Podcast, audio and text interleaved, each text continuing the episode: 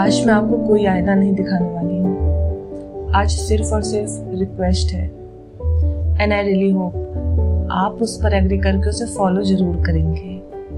क्योंकि वो ना सिर्फ़ आपसे जुड़ी हुई है, बल्कि दूसरे सभी लोगों से भी जुड़ी हुई है। So hello listeners welcome back to this journey मैं आपकी दोस्त and host Santvana.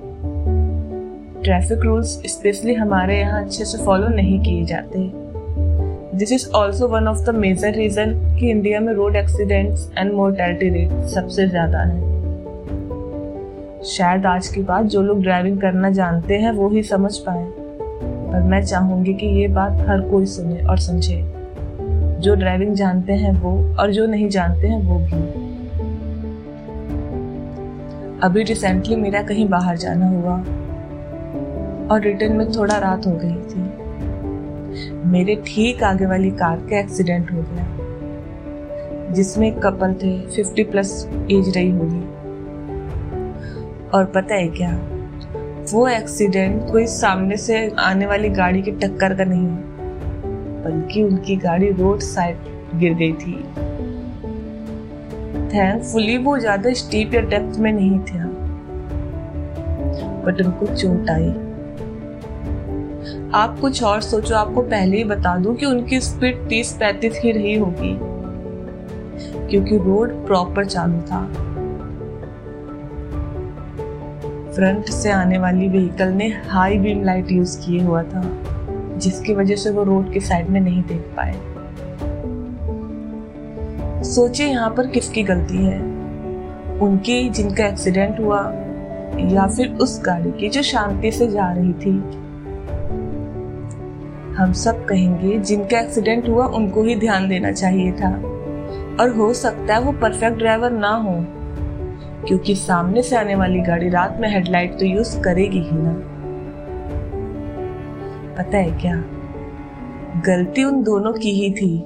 किसी की कम तो किसी की थोड़ी ज़्यादा।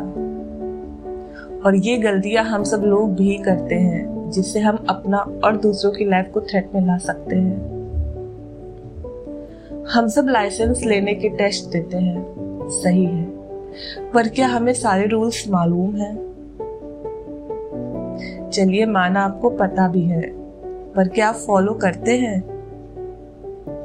शायद आपका जवाब होगा हाँ पर मैं कहूँगी नहीं। ज़्यादातर लोग रूल्स के पता होने के बाद भी उसको फॉलो नहीं करते। मैं यहाँ ड्रिंक एंड ड्राइव या मोबाइल यूज़ करने की बात न करके हेडलाइट्स के बारे में बात कर रही हूँ। ये चीज़ हर कोई फेस करता है, चाहे वो पुराना ड्राइवर हो या नया, या फिर उसके साथ बैठने वाला कोई इंसान ही क्यों ना हो। बस हमें over the period of time चीज़ें यूज़ टू हो जाती हैं तो पता नहीं चलता। पर सोचिए, आप पुराने हुए हैं। कोई तो आज भी नया सीखा होगा, या फिर कोई सीनियर सिटीजन ड्राइव कर रहे होंगे। अब हम जैसों के लिए उनको मना तो नहीं कर सकते कि आप क्यों सीख रहे हैं, आप क्यों चला रहे हैं? हम ये तो नहीं कर सकते ना। हेडलाइट्स में दो बीम यूज़ होती हैं, एक हाई और एक लो जिसे हम दूर या पास वाली लाइट्स बोलते हैं। रिकमेंडेड है हाई बीम लाइट जो है, उसमें स्ट्रॉन्ग इल्यूमिनेशन होता है और इसको हाईवेज और लो ट्रैफ़िक में यूज़ करना चाहिए, जब आपकी गाड़ी और दूसरी गाड़ी के बीच का डिस्टेंस 200 मीटर हो। नहीं तो पास के लिए लो बीम लाइट यूज़ करना चाहिए। और ये भी रिकमेंड किया जाता है कि while you driving try to avoid to see directly through the headlights मतलब जब आप ड्राइव कर रहे हो तो आपको खुद को बचाना है कि सामने वाली गाड़ी की हेडलाइट पे आप ना देखें। क्योंकि वो आपको कुछ सेकंड के लिए ब्लाइंड कर सकता है, जिससे मिस हो सकती है। और ये गलती उस ड्राइवर की थी जो हाई बीम लाइट उसने यूज़ कर रखा था। और उन कपल की जो शायद उस लाइट को इग्नोर नहीं कर पाए। आपको हर कोई टिप्स के तौर पे बाकी सारी बातें बता देगा, पर कोई आपको हाई लो बीम के बारे में नहीं बताएगा। और ये मेरे साथ भी हुआ है। कई बार मैंने भी इन सब चीज़ों के बारे में सोचा।